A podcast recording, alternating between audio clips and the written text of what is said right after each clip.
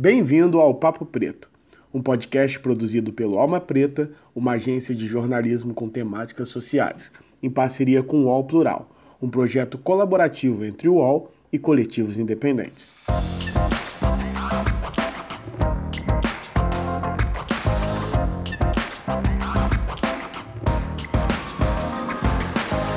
Salve, salve, galera! Nós estamos começando aqui mais um podcast Papo Preto e meu nome é Iago Rodrigues e eu sou produtor e videomaker no Alma Preta. E hoje nós estamos aqui com três convidados ilustres e eu vou deixar que eles se apresentem e falem um pouco de si. Fala, galera! Meu nome é Vinícius, sou designer do Alma e vim acompanhar a conversa aí. Eu sou a Adriele, sou social media do Alma e vim pela primeira vez também acompanhar o papo aqui. Salve, igreja! Maxwell Alexandre aqui, sou artista plástico, estamos aqui no Papo Preto.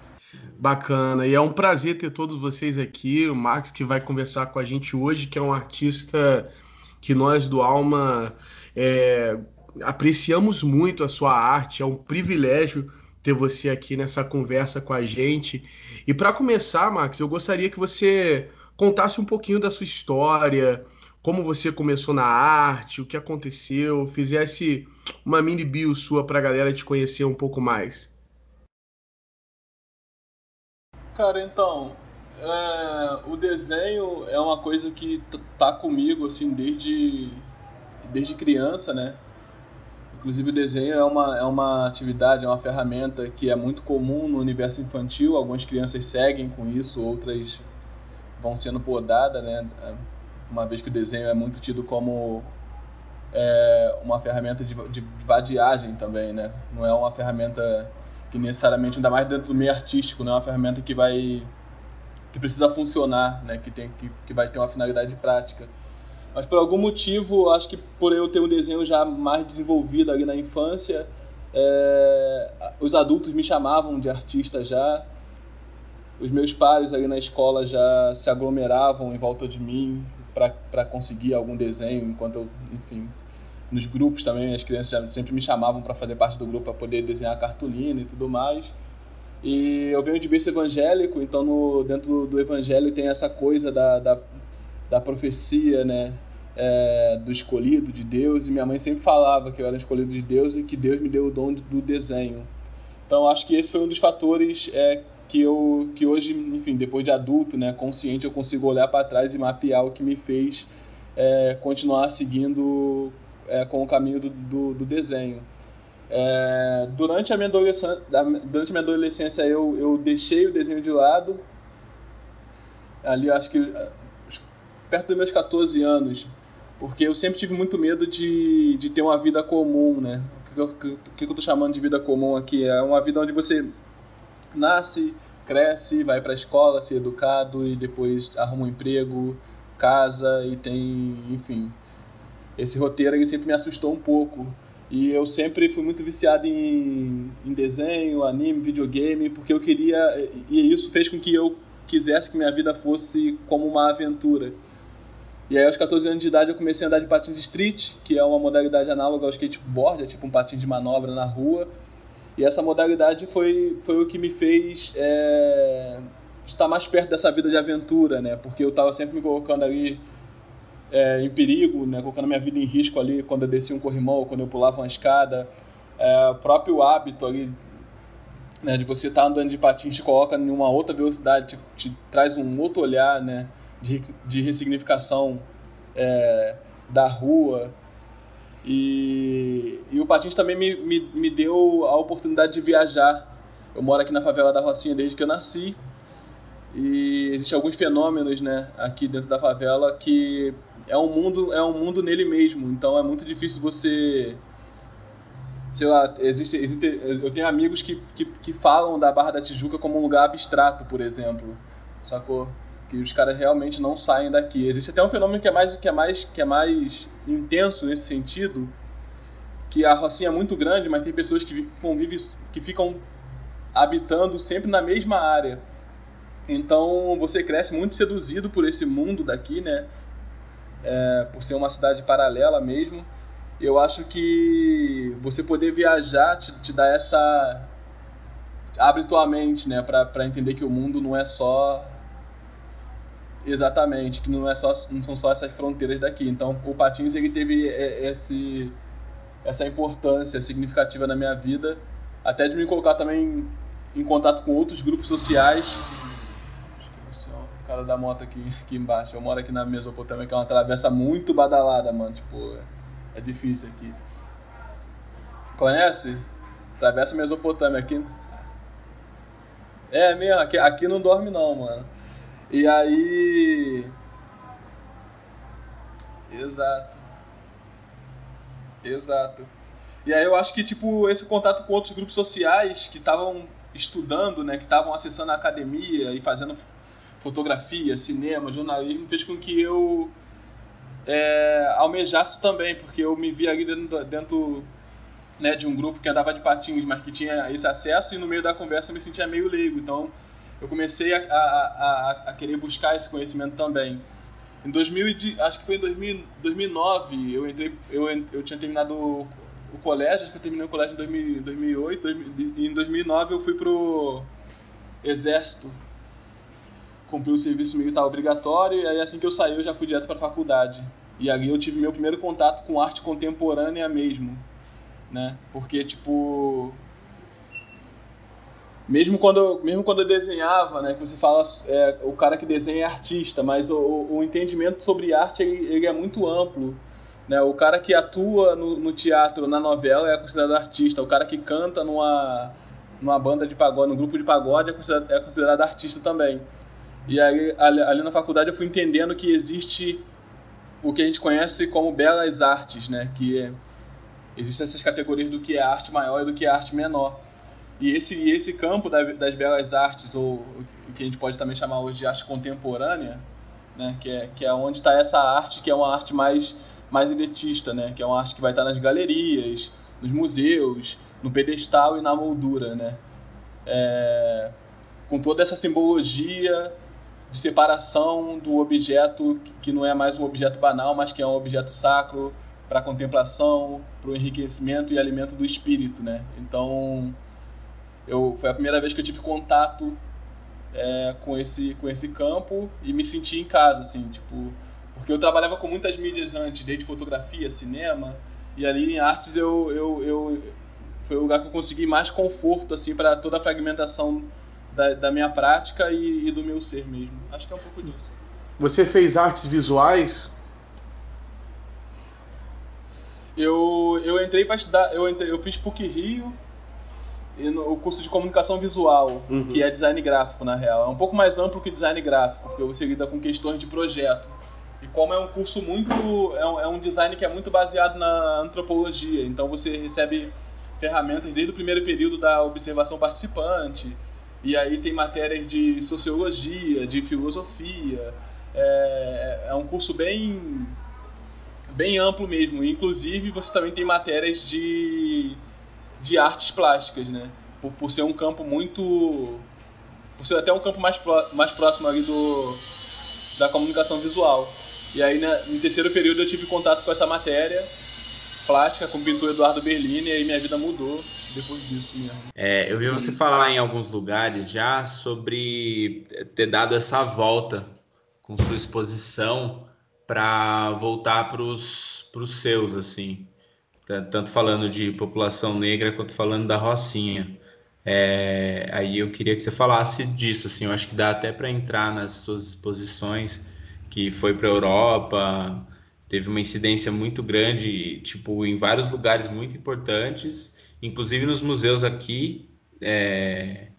E agora, como é que é esse retorno, né? Então a pergunta seria mais ou menos o que é o mercado da arte para você, o que você acha dele? E o que você mudaria, o que você está fazendo para mudar esse acesso aí de acordo com a partir da sua arte?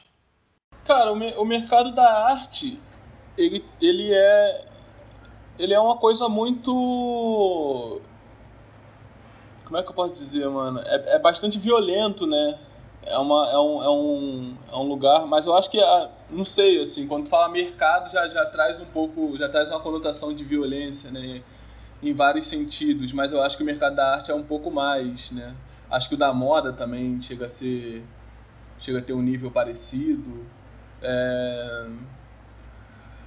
Mas não sei, assim, se teria alguma coisa para mudar, porque eu penso, eu não penso tanto em... Eu até penso muito em mercado, mas eu penso mais no campo, eu penso mais no circuito, né? Eu tento pensar mais no circuito como um todo, no campo da arte como um lugar específico, né? E aí eu vou atuando mais dentro dessas delimitações, e aí, consequentemente, isso vai mexer com o mercado, né? Porque o mercado, ele não tá separado. Mas eu posso fazer alguns comentários, assim, soltos, que eu acho que dá para dar uma ideia, mais ou menos, do que eu tô falando. O mercado da arte, ele mexe muito com especulação financeira. Então, o mercado da arte, ele não tem nada a ver com arte, na real, sacou? Tipo, não é sobre... O mercado da arte, ele não tá comprometido com a qualidade de um trabalho de arte, ele não está comprometido com o artista, ele não tá comprometido com a pesquisa do artista, ele é uma coisa à parte mesmo. Por isso que o meu interesse não é no mercado, é no campo. Óbvio que existem interesse no sentido de capital financeiro, porque capital financeiro é um como é que eu posso dizer? É um abridor de portas, né? Então, quando eu penso no mercado, eu penso mais no sentido de... Por exemplo, eu vou fazer 30 anos, eu tenho 3 anos de circuito. Eu entro pro circuito em agosto de 2017, né? Então, a minha carreira é uma carreira muito jovem ainda. E o meu trabalho é um trabalho muito, muito poderoso mesmo. Eu acho que, tipo, qualquer especialista de arte que entrar em contato... com o meu trabalho vai se ligar no que eu tô falando, assim. Então eu acho que eu entrego com excelência um trabalho de arte, né?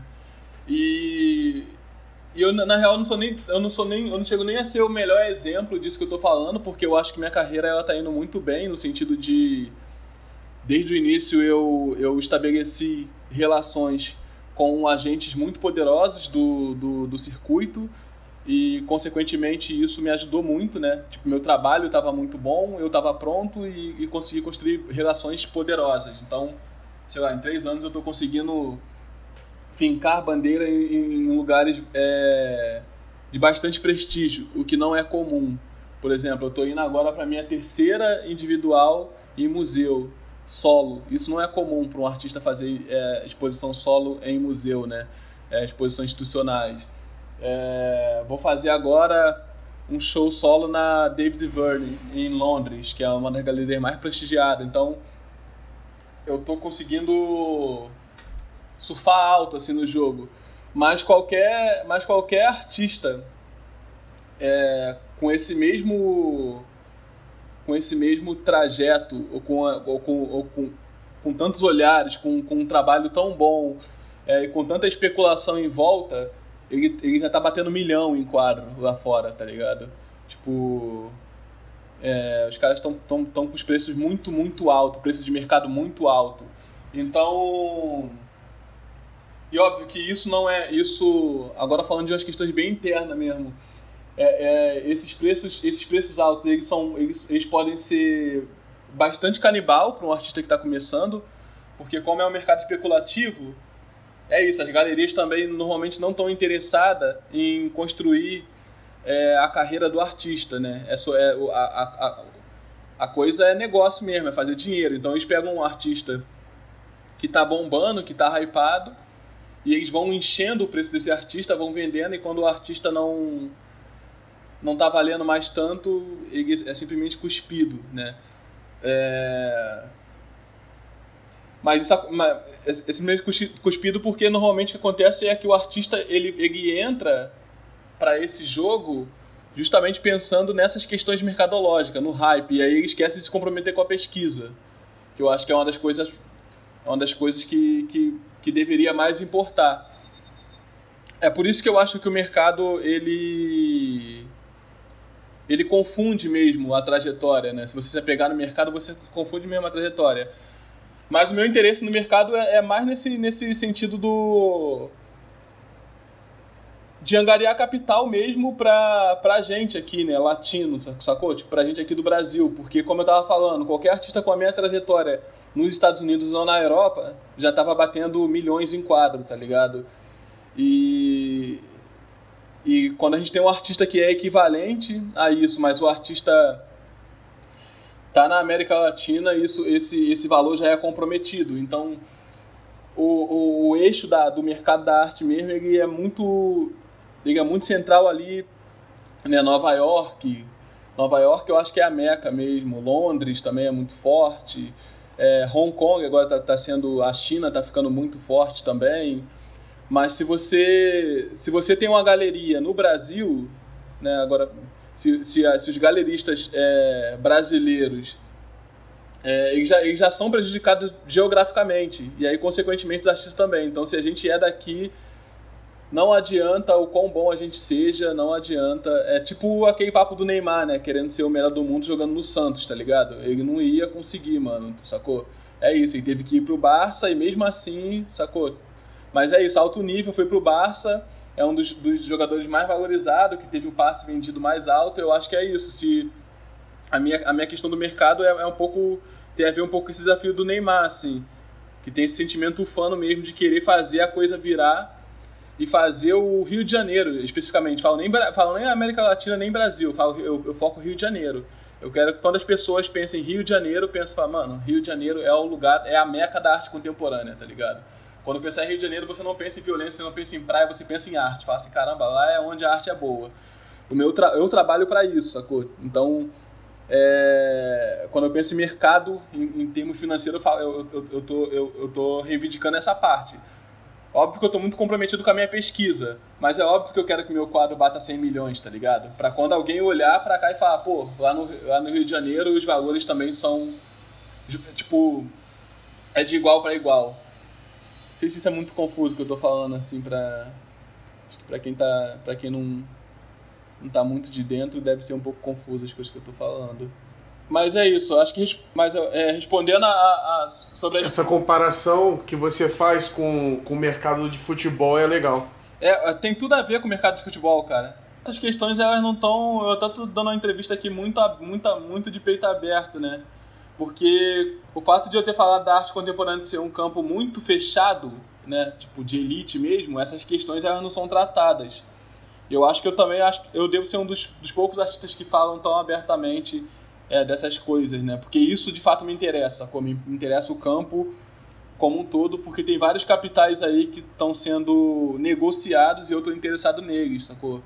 Muito em capital simbólico, por exemplo, sacou? Tipo, quando eu falo de Rio de Janeiro como a capital da arte contemporânea, eu tô falando de capital simbólico. A gente sabe que a arte ela é usada como barganha, né? Como barganha de medir o poder de uma nação, de um país, desde a antiguidade, né? Então, se a gente tem a arte boa, isso acaba virando barganha mesmo enquanto nação, sacou? Pro Brasil. Mas é muito parecido com futebol, sim.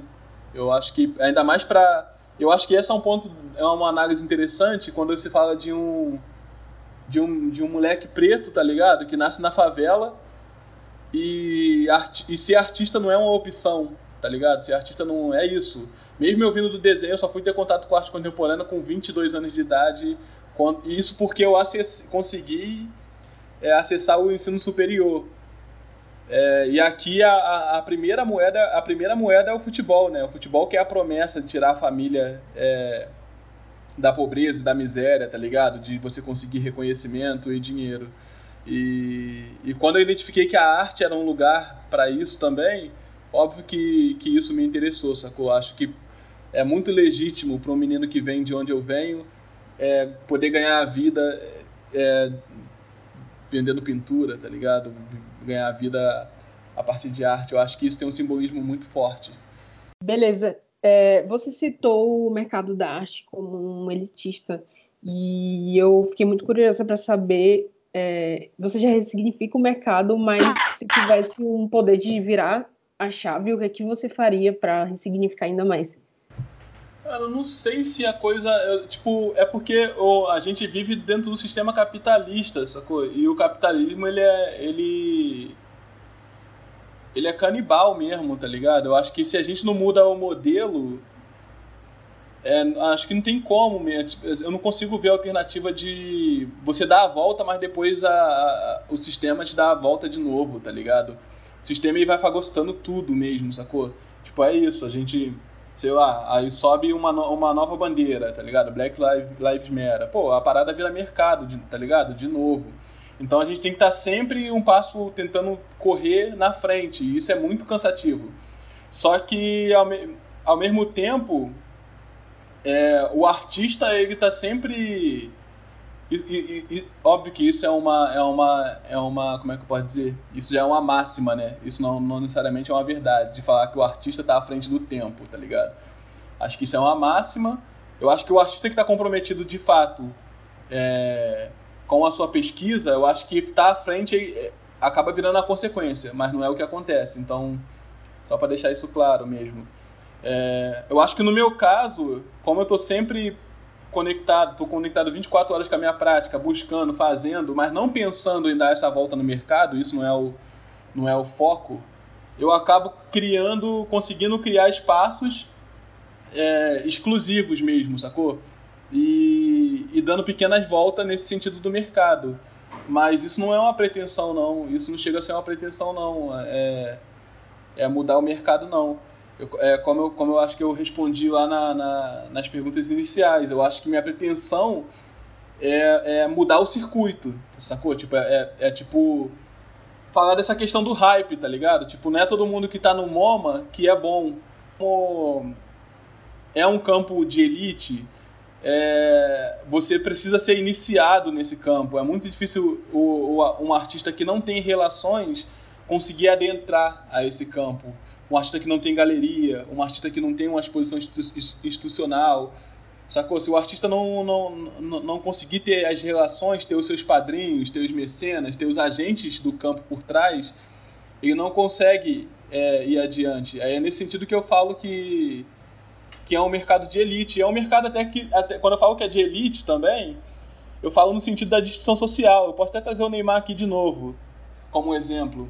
O Neymar, ele é um dos melhores jogadores de futebol da atualidade, então ele movimenta um capital financeiro muito grande, ele tem muita grana, mas o burguês olha pra ele, tá ligado? Tipo, o cara que tá ali, né, detendo o capital intelectual, que na real é um dos capitais mais importantes, inclusive pra gente, tá ligado? Pra gente que é preto, tá ligado?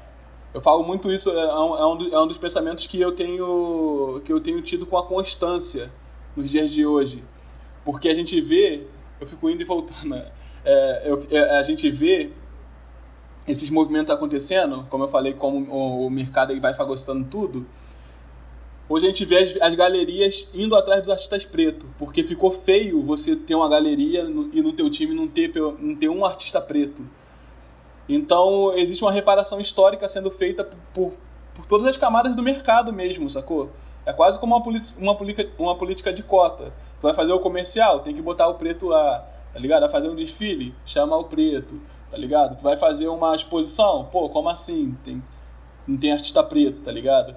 Então, essa reparação histórica, ela tá sendo feita, então não é porque o mercado é bonzinho, não é porque as galerias são boas, sacou? Eles estão... indo de acordo com a demanda e com as reivindicações, que elas são válidas, elas são legítimas, elas trazem benefícios pra gente, mas quem está entrando só por esse fenômeno, agora eu vou dar um papo tipo, muito específico pros nossos mesmos, sacou? Você que é artista preto, que está vislumbrando em ser artista profissional, tá ligado? Em fazer parte do circuito, mano, já vai se preparando, porque tem que ter muita sanidade mental, tá ligado? Não é só... Ser artista profissional não é só ir pro ateliê fazer arte, tá ligado? Tipo, é conversa, é diálogo, você tem que estar nos lugares, tem que se conectar, e aí é isso, mano, é um mundo muito, muito branco, muito, muito rude, tá ligado? É, tem essa máxima de falar que o circuito da arte é um mar de tubarões, e é realmente, se você não estiver preparado, então eu fico muito preocupado, assim, então fica aqui até a minha alerta, assim, pra galera que tá me ouvindo, que é artista, que tá vislumbrando com esse mercado, rapaziada, a gente tem que trabalhar 10 vezes mais mesmo, tá ligado? Porque o mundo é cíclico, tá ligado? Óbvio que essa onda, esse fenômeno do politicamente correto, a inserção do... o crescimento dos debates das minorias, tá ligado?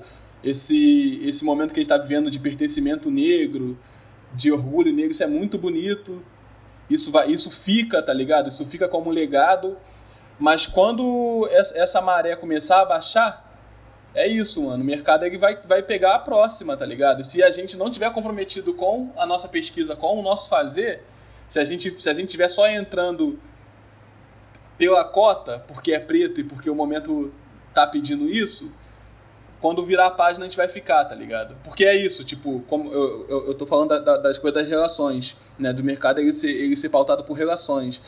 E aí eu dou esse exemplo. Não é porque tá no MoMA que é bom, tá ligado? Tipo, tu vai ver os artistas que estão... há um tempo atrás, era artista quem tinha contato mesmo, sacou? Se teu familiar é da realeza, é da alta classe, é da burguesia, sacou? Se tem um contato lá, tu vai entrar. E aí, tipo, se tua mãe é galerista, se teu pai é curador, ele não vai querer saber se teu trabalho é ruim, tá ligado? Ele vai botar teu trabalho pra dentro. E é o que acontece agora, sacou? Se tu é preto, tá ligado? A galera tá indo em cima mesmo, mano. Eles não vão querer saber se seu trabalho é consistente. E vão te botar pra dentro, vai vender, tá ligado? Vai te putar nos lugares como a máscara ali, a superfície, mas quando passar tu vai ser cuspido. Então, tipo, ser artista, mano, é um trabalho como qualquer outro. Não adianta ficar pelo hype, pela grana, pelo status, pela vernissagem, pelo holofote, pelo close, mano. Tipo, tem que trabalhar, tá ligado? Tipo, 10 vezes mais. Criar contatos, é preto, tá, né? Porque o hype acaba, né, Maxwell? O hype uma hora vai acabar. Como você total, falou, mano, essa total onda, né? Agora tá na onda. Não, tem que ter preto em tudo. Tem que ter preto no comercial, tem que ter preto na arte, tem que ter preto aqui, tem que ter preto ali. Então a galera abraça. Não necessariamente se ser bom ou não. Tá todo mundo isso. Tá todo mundo aceitando os pretos. Só que daqui, ano que vem, isso pode acabar. E como você falou, se a pessoa ela não tiver contatos ali dentro, se ela não entrar nessa rede e fizer parte dessa rede, não só como artista, mas como pessoa, é aquilo, o mercado vai expulsar ela quando esse hype acabar, né? Sim, sim. É o que eu faço, tipo, hoje eu tento, se eu tiver a oportunidade, eu acho que hoje a gente faz um trabalho muito de preenchimento de cota mesmo, tá ligado? Tipo, abrir uma exposição. Aí tu vai olhar assim, mano, só artista branco, homem, tá ligado? Tu fala, mano, cadê as minas, tá ligado? Cadê a galera preta? Cadê a galera trans, tá ligado? Tipo, tu começa a ir pela cota mesmo. E eu acho que no mercado da arte,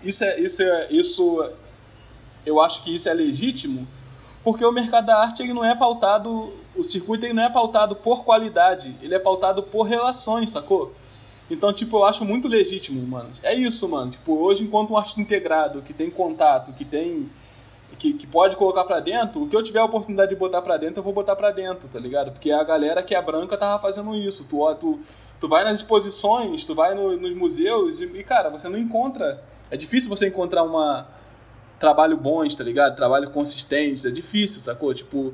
Porque existe essa glamourização também em torno da figura do artista, como um ser iluminado, como um ser divino, que tem que ser ou escutado. E a galera fica muito seduzida por essas questões e esquece de trabalhar mesmo, sacou? Isso é um... Quando eu falo de mudar o circuito, quando eu falo de trabalhar dentro do circuito, respondendo até melhor a Adriele nesse sentido... tentar tirar qualquer maquiagem, qualquer distração da estrutura. Porque, por exemplo, o circuito da arte, ele fala que a arte é democrática, que a arte vai salvar o mundo. Só que quando você vai na prática mesmo, os artistas grandes que estão integrados ao sistema, ao circuito, Eles estão fazendo arte dentro do ateliê, mandando as artes para as bienais, para as galerias e para os museus. Aí eu te pergunto, quem tem os códigos para acessar esses lugares? Sendo que são lugares hostis, tá ligado? Tipo, a galera daqui da favela, se eu chamar para ir para uma exposição, vão dar risada na minha cara, tá ligado? Porque aqui isso não é um valor, tá ligado? Sim, é uma coisa que a gente nunca teve acesso. Então, tipo, é isso que eu... essa é uma das maquiagens que eu vejo, assim. Que é, tipo, a galera acreditando que esse discurso é real, da arte democrática, da arte como salvação de mundo. Só que, na real, eles estão trabalhando dentro de um circuito cheio de códigos, onde esses códigos são ensinados e aprendidos. Então, quem vem, sacou, da alta classe, tem isso, sacou? Desde a infância ali, né? Tipo, visitando museu, lendo livros, reverenciando Picasso, Pollock, enfim. Os pensadores, sacou? Então, tu já cresce tendo isso como um valor, você já vai aprendendo os códigos. E pra gente daqui, que esses códigos não faz parte dos nossos valores, é estranho você adentrar você ir no museu e ver um monte de... pra ver uma exposição cheia de rabisco numa tela, tá ligado? Ou ver uma performance de um monte de gente nua, né, dentro de uma galeria, sacou? Tipo, não faz sentido nenhum pra galera daqui. Então eu tento trabalhar muito, muito com essas questões estruturais mesmo, pra fazer com que os artistas olhem pro campo com mais comprometimento com o fazer artístico. Sacou? E que o artista, principalmente, eu falo até mais para os artistas, que a gente não fique vislumbrado com os lugares de prestígio, com as bienais, com as galerias, com os museus, sacou? Vamos pro ateliê, vamos nos encontrar. A rua, por exemplo, é um dos lugares mesmo para a gente poder se encontrar e fazer a arte acontecer, né? E aí, galera? O que vocês têm achado do nosso podcast? Bem legal, né? Então eu gostaria de te convidar para conhecer o site do Alma Preta, onde você vai encontrar todos os tipos de notícias relacionados à comunidade negra. E também lembrando que somos uma mídia independente, então contamos muito com a sua ajuda. Conheça o nosso plano de assinatura no Catarse e ajude a propagar o nosso trabalho. E não se esqueça de enviar o seu e-mail nos contando de onde você é e como tem sido a tua experiência com esse episódio, ou até mesmo sugerir os próximos temas.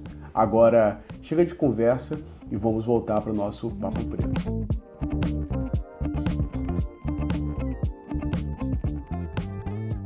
Então, Max, a gente ouve bastante você falando sobre a questão da igreja, né? Você tratar as pessoas ali como a igreja. Eu acho isso muito interessante. Você comentou no começo a questão da sua mãe ser evangélica e você ter bastante disso na sua arte. E eu gostaria que você falasse um pouco disso, sobre a igreja, sobre o batismo que você realiza, essa questão de tratar os artistas como profeta. Eu queria que você falasse um pouco sobre. A gente tem uma igreja conhecida como A Noiva, Igreja do Reino da Arte, que foi iniciada ali em 2017, a partir de uma reunião ali, eu e mais dois artistas, que é o Edu de Barros e o Raoni Azevedo, e logo depois foi reunindo mais gente, e já estamos indo aí para 3 anos de igreja, né? Mas basicamente, a gente criou uma igreja para artista mesmo, né? Tipo, uma igreja onde quem é amante da arte, quem se identifica, até quem é herege mesmo também pode colar junto. E é muito rotativo os membros. A gente tem fiéis aí até fora do Brasil. E é muito rotativo porque a igreja ela não é uma igreja física, né? O evangelho ele fala muito sobre a igreja ser o indivíduo, né? A igreja sou eu, é você, é cada um de nós. A igreja é o templo, né? E o templo somos nós. Então, a igreja, ela não é física. A gente teve até um templo que foi aqui na Travessa Mesopotâmia durante 1 ano, porque a gente queria experimentar como era ter um templo. Pode ser que a gente tenha outro templo mais para frente, mas o templo, a noiva, que é essa entidade máxima da arte, que a gente chama, que é a padroeira, né, dos artistas, ela se manifesta em qualquer lugar, né? E eu acho que a energia da noiva ela tá acontecendo, na real ela já existe, né? Ela já é manifestada antes da gente e vai continuar depois. A maneira como a gente resolveu ancorar o que a gente chama da energia da noiva foi através de uma igreja nesse momento, né? Aqui agora no Rio de Janeiro. Mas deve estar acontecendo de uma outra forma, através de uma outra organização em outro lugar do mundo. E os templos, eles são os lugares onde a gente faz os cultos. Então, tipo, a minha casa é templo, meu ateliê é meu templo, a rua é meu templo. Onde a gente se reúne para fazer um culto, né? E o Evangelho também tem essa coisa de onde tiver um ou dois reunidos em meu nome, eu estarei presente. Então, os primeiros cultos que a gente fez da igreja, teve culto que foi só eu e o Edu de Barros, por exemplo. A gente fez uma peregrinação que foi só eu e ele. A gente tem esse compromisso dogmático com a data. Né? Quando a gente marca um culto, marcou a data, o culto tem que acontecer. Então, independente de quantos fiéis vão aparecer. E aí, os artistas chegam e a gente tem alguns formatos, desde os dízimos. Eles são entregas individuais do artista. Simbolicamente, 10% da entrega individual do artista no altar. O altar sendo o templo, né? Sendo o lugar onde você vai fazer essa oferenda. A Santa Ceia é uma entrega coletiva, onde a gente se reúne enquanto artista e coloca os trabalhos e leva o trabalho à mesa, né? A mesa como também sendo esse lugar onde a gente vai fazer a reunião. Aí tem as peregrinações, que são as caminhadas de um ponto da cidade até outro ponto da cidade, levando os trabalhos. A gente tem o Pecadão, que é a nossa festa. A gente também se reúne para fazer som. A gente lançou, estamos indo para o nosso terceiro álbum. O primeiro se chama Coral, foi o primeiro álbum de ateliê que foi gravado aqui no meu ateliê. E a gente ficou pensando muito quando a gente resolveu movimentar essa questão da igreja, a gente não queria fazer um coletivo de arte, porque o coletivo ele tem uma pegada muito de você se reunir com pessoas... e realizar um trabalho, enquanto que a noiva ela é isso, né? A confraternização é um dos pilares fortes da igreja, mas a gente queria que cada fiel pudesse usar as contribuições também de uma maneira individual. Então ela tem essa característica. E uma outra característica para a gente não fazer um coletivo e construir sim uma igreja, é tratar essa questão da arte como uma questão ritualística mesmo, de fé, né? Da arte como um processo... Porque, por exemplo, quando eu era evangélico, eu costumava orar para falar com Deus, né? Ou com essa ideia de divino, seja lá qual seja para cada um de nós aqui, ou para cada um de nós que esteja nos ouvindo. Né? Essa ideia de Deus para mim, eu tinha que orar, dobrar o joelho, cruzar a mãozinha, fazer todo o gesto. E aí, conforme eu fui crescendo e ponderando essas coisas, eu fui entendendo que é muito pretensioso você achar que a linguagem verbal é a melhor linguagem para você falar com Deus, né? E aí eu fui aprendendo eu aprendi na faculdade sobre um conceito chamado momento singular, que são os momentos onde você fica completamente inteiro no que você está fazendo. E hoje a pintura tem sido a minha oração, tem sido o momento onde eu fico completamente inteiro, onde eu consigo criar momentos de bastante plenitude. E eu acho que em certo tipo de... Como a pintura também ela não é uma linguagem verbal, ela também trabalha muito com as questões da intuição, né? Portanto, é muito mais... Você consegue chegar em lugares... proféticos mesmo, de profecia. Acho que a pintura tem essa coisa da profecia mesmo. E por ser o lugar onde eu fico mais inteiro hoje, eu considero que a pintura hoje é a minha oração. Então, dentro da igreja, qualquer fazer do artista é considerada a oração do artista. Então, isso é muito interessante, porque eu acho que isso também ajuda a gente a entender um pouco da resposta passada, que eu estava falando sobre o mercado, né? É porque existe uma diferença entre ser profissional da arte e ser artista. E aí também, esse papo eu acho que é muito interessante também para a gente poder aprender enquanto artista trabalhar com nossas frustrações. Talvez você nunca consiga ser um artista profissional, porque você não, enfim, porque o mercado não vai te reconhecer, o circuito não vai te reconhecer, você não se adaptou a lidar com com os agentes desse campo, você, ou de repente você não consegue também, sei lá, às vezes fazer coisa simples, responder um e-mail ou conversar com essas pessoas. Isso não quer dizer que você não seja artista, porque ser artista não tem nada a ver com ser artista profissional. Ser artista profissional é trabalho, sacou? Tipo, hoje em dia eu passo mais tempo dentro do meu escritório respondendo e-mail, negociando com o curador como que eu vou fazer uma instalação, do que estando no ateliê, do que, sei lá, tá criando no ateliê. E a arte, eu acredito que a arte seja uma mídia, uma ferramenta que eu acho que ela é inerente ao ser humano, né? Eu costumo fazer a analogia do fazer artístico quase como... É uma coisa tão essencial que eu acho que tá para o corpo quase como urinar e defecar e suar. Se você não sua, se você não urina, se você não defeca, tá ligado? Se você não cagar, mano, você vai adoecer, tá ligado? Você vai morrer. E eu acho que a arte é isso, é uma coisa que tem que tá dentro e que você precisa colocar para fora e se expressar mesmo, seja através da música. Você precisa fazer isso porque isso vem. E isso não precisa ter uma aplicação, isso não precisa ter uma finalidade, né? Você não precisa aplicar isso. Você tem que fazer... É isso, você é dentista, se você é médico... Beleza, você foi lá, se formou e fez medicina e tá bom, a sua profissão tem uma finalidade que é cuidar da saúde das pessoas. Se você chegar em casa e você não cantar, e você não desenhar, e você não rabiscar uma folha, e você não dançar, e você não se expressar artisticamente, você adoece. E eu acho que essa é até uma teoria que eu tenho pro mundo mesmo, assim, tipo, de como o nosso mundo tá doente, eu acho que é porque as pessoas não entenderam isso, assim, de que nós somos artistas por essência, e as pessoas ficam achando que, tipo, como assim eu posso fazer uma pintura? Como assim eu posso fazer uma escultura? Como assim eu posso fazer? Cara, você precisa fazer. Tem uma passagem do Rainer Maria Rilke, dentro da Cartas para o Jovem Poeta, que ele fala: uma obra de arte é boa quando ela nasceu por necessidade. Então, eu acho que na igreja a gente trabalha isso, sacou? Tipo...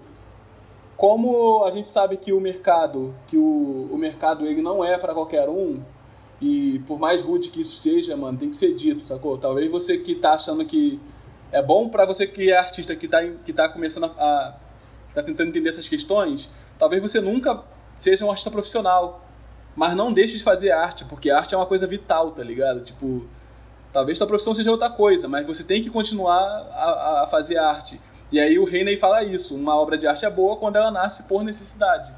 Sacou? Se você acordou e falou: mano, hoje eu tenho que escrever, mano, hoje eu tenho que desenhar, hoje eu tenho que dançar, hoje eu tenho que caminhar, hoje eu tenho que...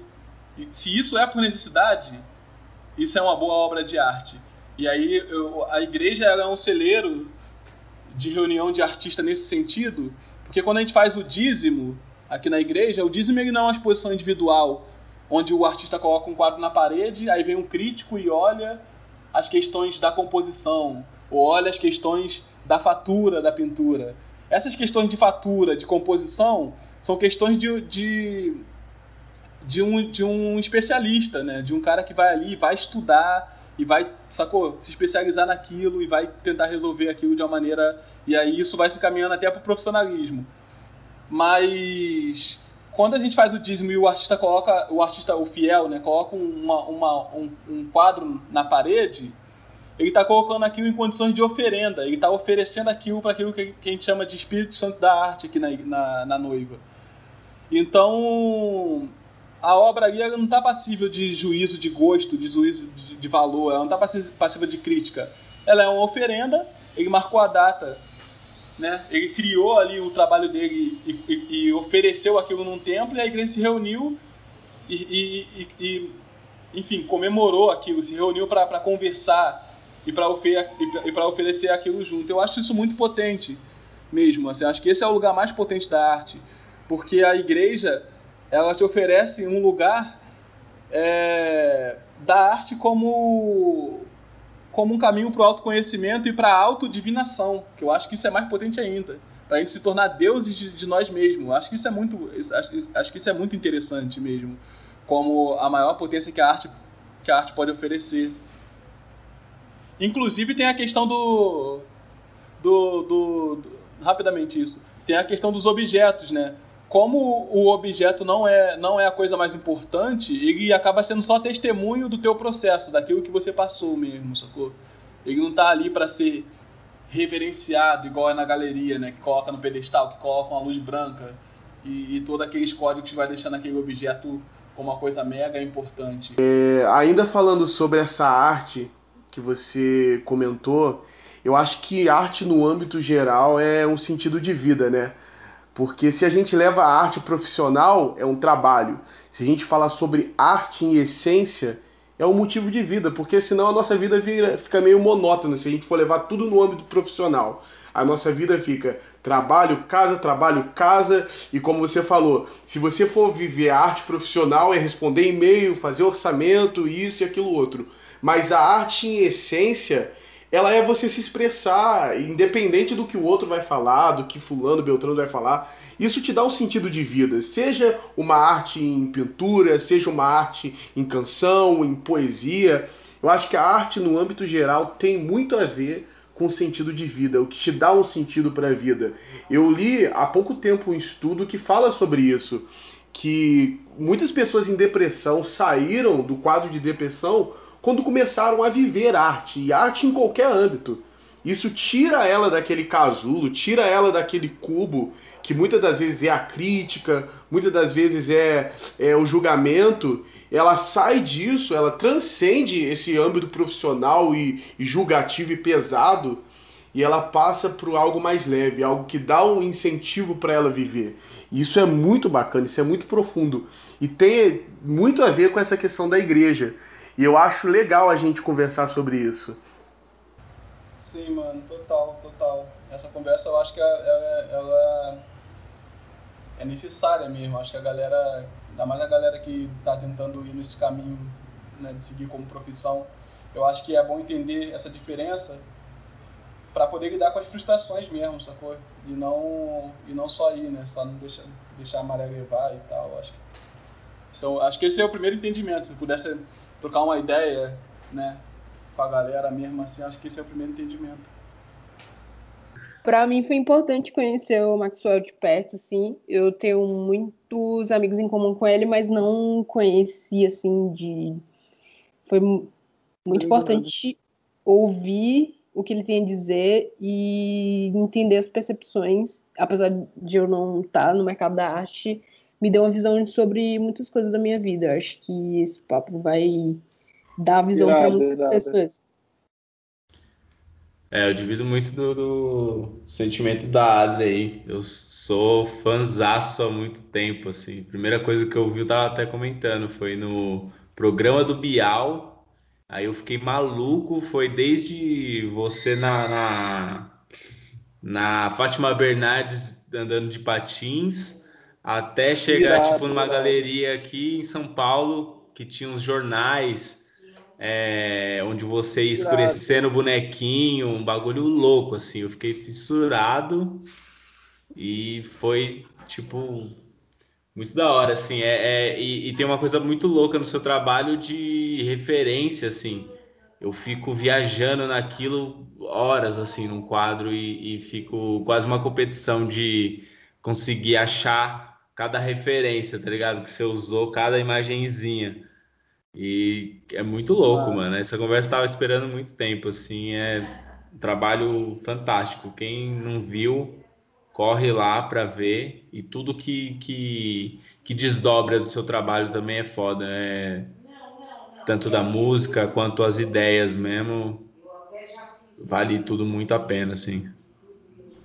Legal. Então fala pra gente, Max, onde a galera pode te achar, onde a galera pode achar os seus trabalhos, entrar em contato com você, ter uma proximidade maior assim. Pô, irado, galera. Pô, maneirão mesmo ouvir a palavra de vocês aí, Adriele, Vinícius aí, pô, satisfação mesmo. Quero agradecer o convite aí do Iago, rapaziada aí do Papo Preto que tá ouvindo a gente. Mandar um salve aí pra geral que tá ouvindo, uma fé da noiva. Pra quem quiser me encontrar, cara, eu sou muito ativo no Instagram. Instagram é a minha principal ferramenta. Hoje em dia eu sou muito ativo mesmo. Inclusive, eu acho que o Instagram acaba sendo até um portfólio meu, né, de organização dos trabalhos ali. Eu acho que com essa questão da pandemia fica mais difícil encontrar fisicamente. Por mais que agora as instituições estejam abrindo, talvez fique difícil o acesso. A próxima exposição que eu vou abrir vai ser na Fundação Iberê Camargo, em Porto Alegre, ainda com a itinerância de Barra de Papel, né, que passou pelo Museu de MAC de Lyon no ano passado e passou pelo Mar esse ano, e agora está indo para Iberê Camargo. E em novembro, 12 de novembro, eu abro na David Zwirner, em Londres. Então, para a galera que não tiver por perto, não tiver acesso a esses espaços, eu acho que é o Instagram mesmo, certo? Até a gente poder voltar aí a um novo normal e a gente poder se reunir enquanto igreja, porque eu faço bastante cultos da igreja para a galera que não tem tanto acesso a esses espaços de intimado de contemplação, né? Então é isso, galera. Agradeço aí mais uma vez. Maxwell, muito obrigado por aceitar o convite, estar conversando aqui com a gente. Tenho certeza que essa conversa ela não vai terminar aqui, tanto para nós, participantes, tanto para os ouvintes. A gente vai levar isso adiante. E é isso, gente. Obrigado e até o próximo Papo Preto. Valeu, galera!